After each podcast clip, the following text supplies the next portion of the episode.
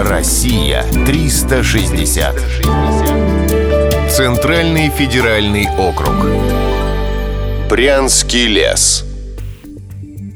Биосферный заповедник «Брянский лес» был основан в 1987 году в междуречье Нерусы и Десны.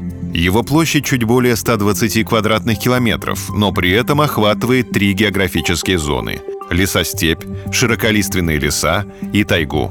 Это объясняет богатое разнообразие флоры и фауны. Здесь насчитывается 878 видов животных и 1310 растений, из которых более 30 занесены в Красную книгу.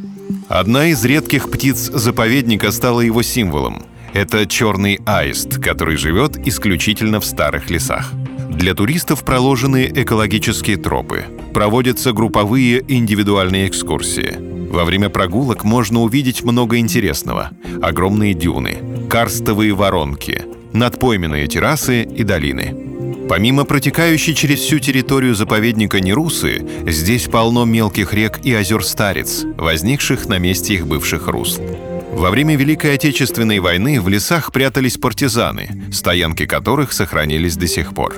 Доехать до заповедника можно на электричке из Брянска или Суземки. Выйти нужно на станции Неруса, от которой до главной усадьбы около полутора километров по асфальтовой дороге. На машине вариантов два. Можно проехать через Трубчевск, свернув по указателям на Суземку, потом на Березовку или по трассе Москва-Киев, повернув направо у Воронова Лога. Ехать до Березовки. Россия 360. Всегда высокий градус знаний.